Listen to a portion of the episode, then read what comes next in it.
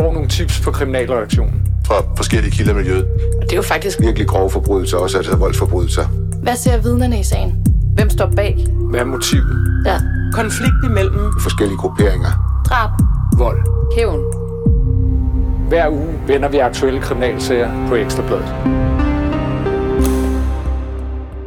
Iført en kridhvid skjorte med højrødt slips står DNSB-lederen Johnny Hansen i midten af en skov af faner med hagekors. Højre arm er strakt frem i nazihilsen, og flokken råber paroler som Danmark for danskerne. De danske nazister gjorde deres for at gøre opmærksom på sig selv i 90'erne og 0'erne, hvor de forskansede sig i førerbunkerne i Greve med det karakteristiske grønne plankeværk. De kørte propaganda i radioen og på internettet og på løbesedler, som de klikkede fast under vinduesviskeren på tilfældige biler. Og så klip til et dunkelt teenageværelse, kun oplyst af det flimrende skin fra en computerskærm, hvor bombemanualer og halshugningsvideoer og ekstremistisk propaganda er samlet i en mappe med navnet Det Forbudte Bibliotek. I seks episoder har Ekstrabladet beskrevet den danske nazistbevægelse i podcasten Førebunkeren i Greve.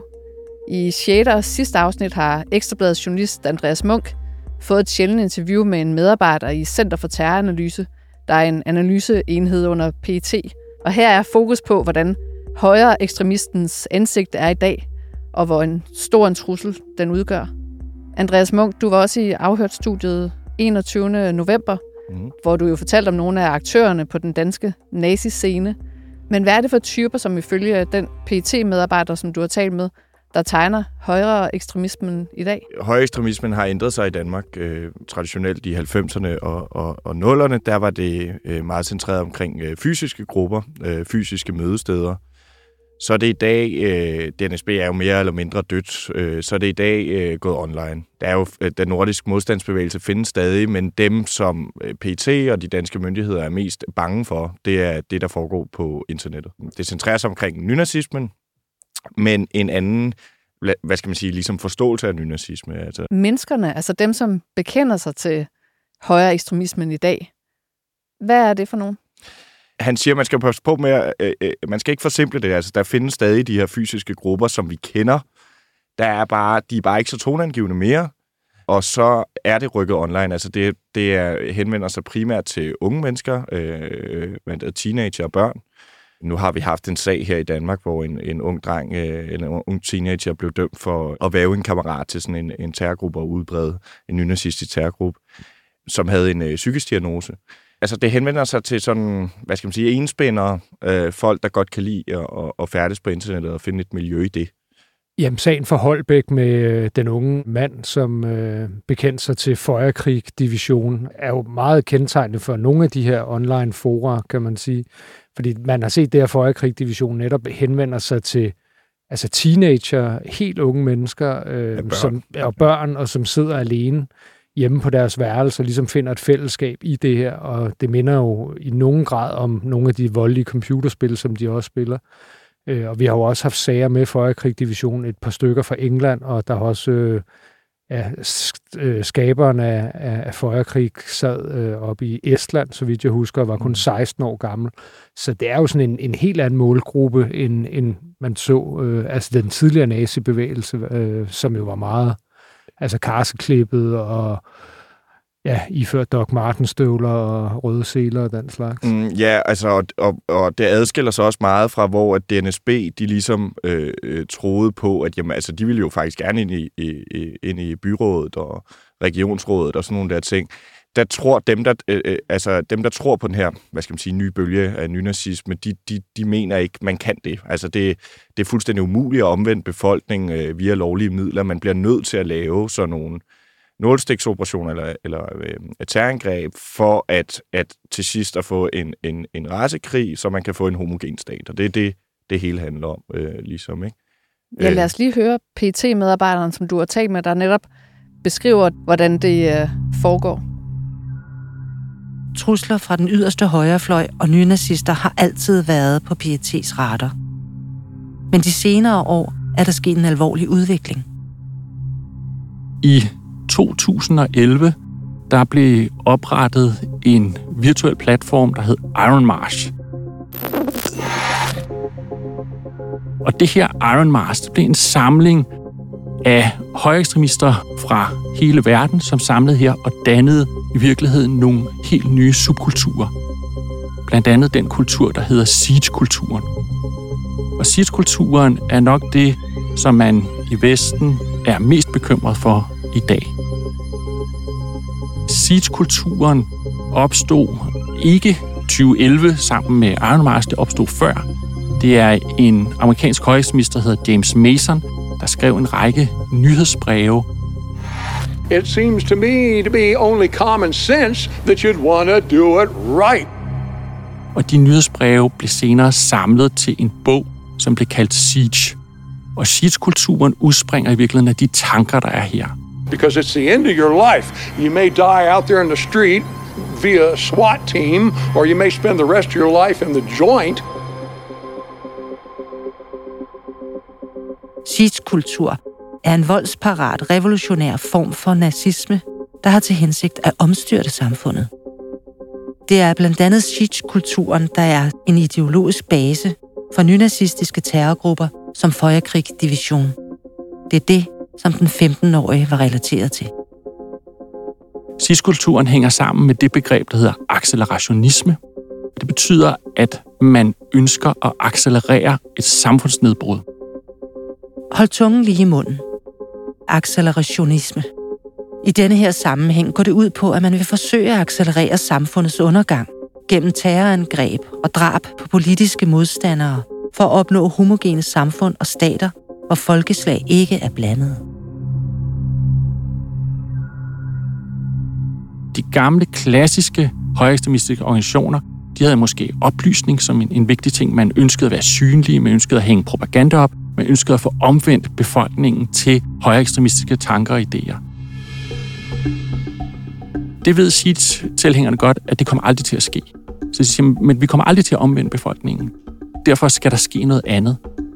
Den eneste måde, vi kan få magten på og skabe det samfund, vi vil, det er ved at få samfundet til at bryde sammen. Derfor så skal vi med en masse nålestiksoperationer, terroroperationer, der skal vi få samfundet til at bryde sammen. Når samfundet er brudt sammen, kan vi få rasekrigen, og når rasekrigen er slut, så får vi de etnisk homogene hvide stater, som vi ønsker.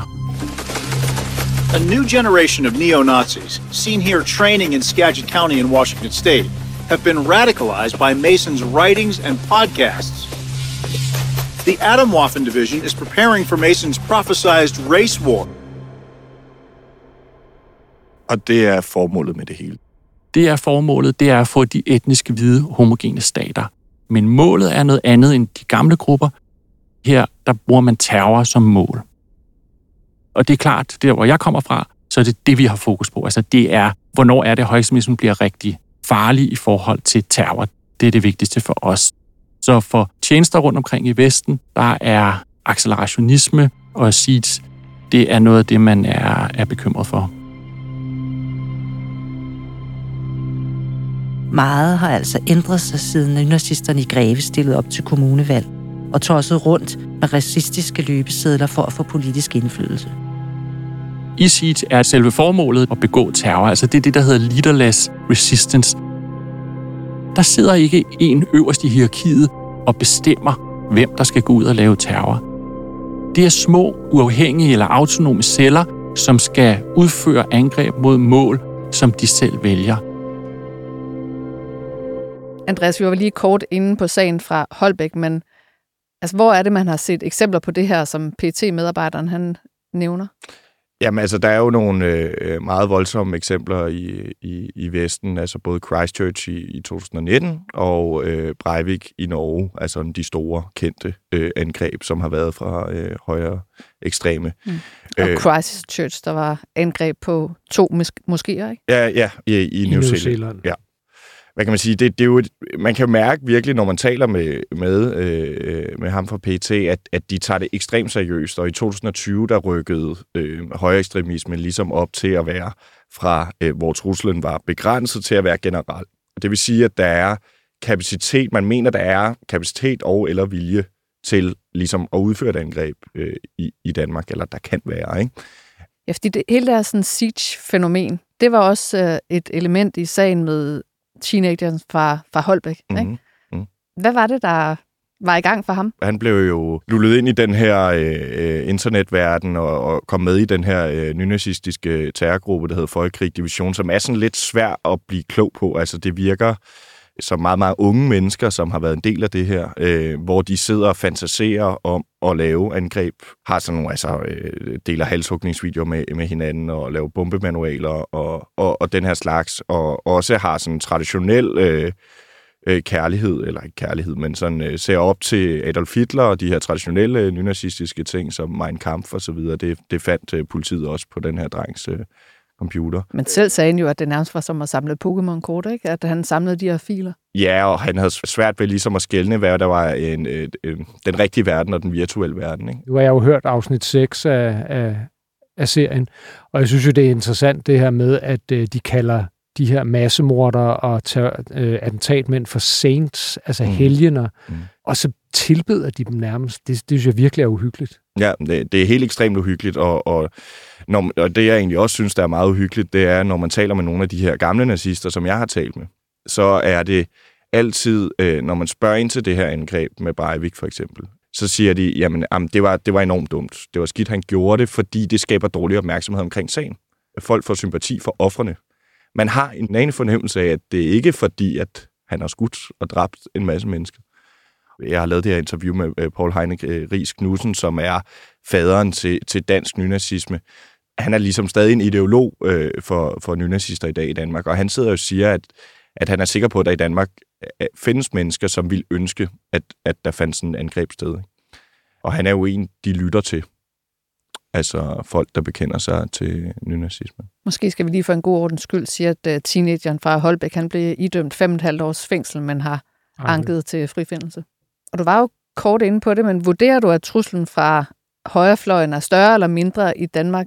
Jamen, det er jo svært for mig at vurdere. Altså, jeg, jeg kan se, det har jo i hvert fald ændret sig, hvor at for dem, der har hørt vores podcast, så vil de måske, altså det havde jo næsten nogle gange, det der foregik ud i Greve, det havde sådan lidt en fjollet karakter, øh, i mangel på bedre ord. Altså, øh, det her med øh, terrorangreb, det er meget svært ved at forestille mig, kunne ske fra, fra nogle af dem ude i Greve, altså den karakter med, med Breivik og, og Christchurch i, i New Zealand. Ja, de havde jo mere sådan en tossestempel, ikke? Ja, det, det, det, det, det, er, det er nok meget rigtigt. Så man er jo bare gået ind på en helt ny bane af meget mere alvorlig karakter. Hvor mange der er af dem i Danmark, det, det er svært at sige. Jamen, det, det er der nok ikke så mange, der ved i virkeligheden. Øh, PT, de fortæller jo også, at det er svært for dem, fordi at folk de gemmer sig bag øh, øh, anonyme brugernavne og alt muligt andet. Øh, så det er svært for dem at vide faktisk om, hvem det er, der sidder og skriver ind på de her internetforer. Det var i hvert fald lettere dengang, øh, de bare kunne holde øje med en parcelhusadresse i, i Greve. Præcis, præcis. Du ser jo også i uh, episode 6 af Førbunkeren i Greve, der siger du til eksperten for PT, at du egentlig synes, at det minder om uh, islamisk terror, det som han beskriver. Mm. Unge, der er radikaliseret på nettet, og som vælger at angribe mål, de selv vælger. De er ikke medlem af nogen grupper. Det er soloaktører, men de føler sig som en del af en virtuel international bevægelse, hvor man har de samme mål. Og det er eksempelvis de accelerationistiske tanker. Vi skal lave små angreb, få systemet til at bryde sammen, så vi kan få rasekrigen, og så vi kan få magten. I virkeligheden så lyder det også meget som om bevægelsen sådan har samme mønster som jihadistisk terror, altså islamisk terror, eller sådan, altså det her med lone wolves, og, og man ja. Bliver radikaliseret på nettet. Det er rigtigt. Der ser man også visse elementer af copycats, hvor man i for eksempel miljøer er meget fascineret af den her ekstrem vold, og derfor også kan finde på at se for eksempel eller dele halshugningsvideoer fra islamisk stat. You will not have safety, even in your dreams, until you embrace Islam. Det betyder ikke, at man sympatiserer med muslimer eller islamisk stat. Det betyder bare, at man er ekstremt fascineret af volden. Og i nogle af de her miljøer, der er det også vigtigt at sige, at man har et endemål, men ideologien er forholdsvis uklar. Hvor man tidligere havde nogen, der faktisk var ideologisk enormt velforankrede, eller der var meget intellektuelle, så ser man i dag også en bølge af unge mennesker, som ikke nødvendigvis har gjort sig nogen forestillinger om det nationalsocialistiske idealsamfund, men som i højere grad er fascineret af volden eller af de tidligere gerningsmænd. Her i sidste episode, der får du også bundet en sløjfe til hovedpersonerne i øh, jeres podcast. Thomas Vestergaard, som man vel godt kan beskrive som altså en slags kronprins dengang. Ikke? Mm. Øh, han er jo fuldstændig færdig som nazist. Hvad var grunden til, at han vendte ryggen til bevægelsen? Ja, jeg tror, der er flere grunde til det. Han fik tilkendt øh, førtidspension, hvilket betød, at, at han nok ikke øh, han var ikke så populær i de nazistiske kreds til at skulle være den nye formand. Det var lidt ille set, at man havde en, en, en øh, psykisk syg øh, øh formand øh, for nazistpartiet. Det kunne de ikke så godt lide.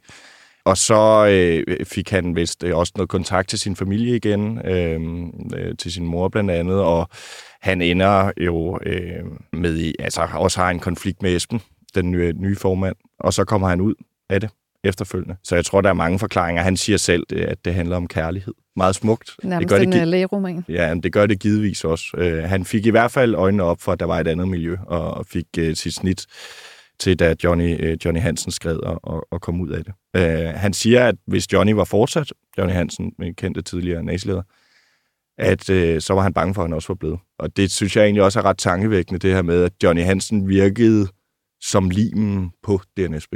Efter, da han stoppede, så gik øh, alt galt. Der var virkelig mange, der godt kunne lide Johnny Hansen. Ja, så tænk, hvis der bare skal et øh, kram til. Mm-hmm.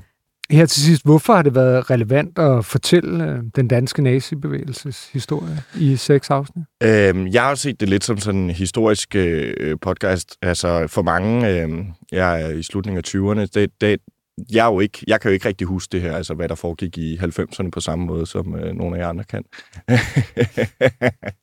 Men ej, øh, jeg synes, det er enormt relevant at, at, at, at se på, fordi det, det er jo ekstreme miljøer.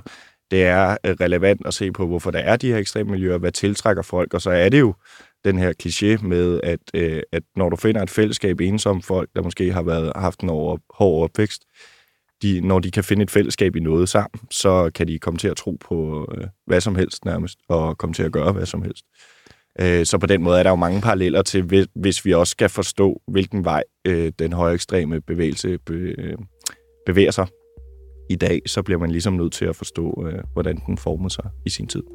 Og så er det bare en interessant, opsigtsvækkende, øh, og til tider også meget absurd og sjov øh, fortælling. Du skal i hvert fald have tak, fordi du kom og gjorde os klogere på det. Selv tak. Og så kan vi jo kun anbefale, at alle går ind og hører podcasten øh, Førerbunkeren i Greve, som jo altså kan høres på Ekstrabladet Plus. Ja. Og det er også der, man kan høre podcasts om uh, Bandeland og Præsten fra Helvede og mange flere.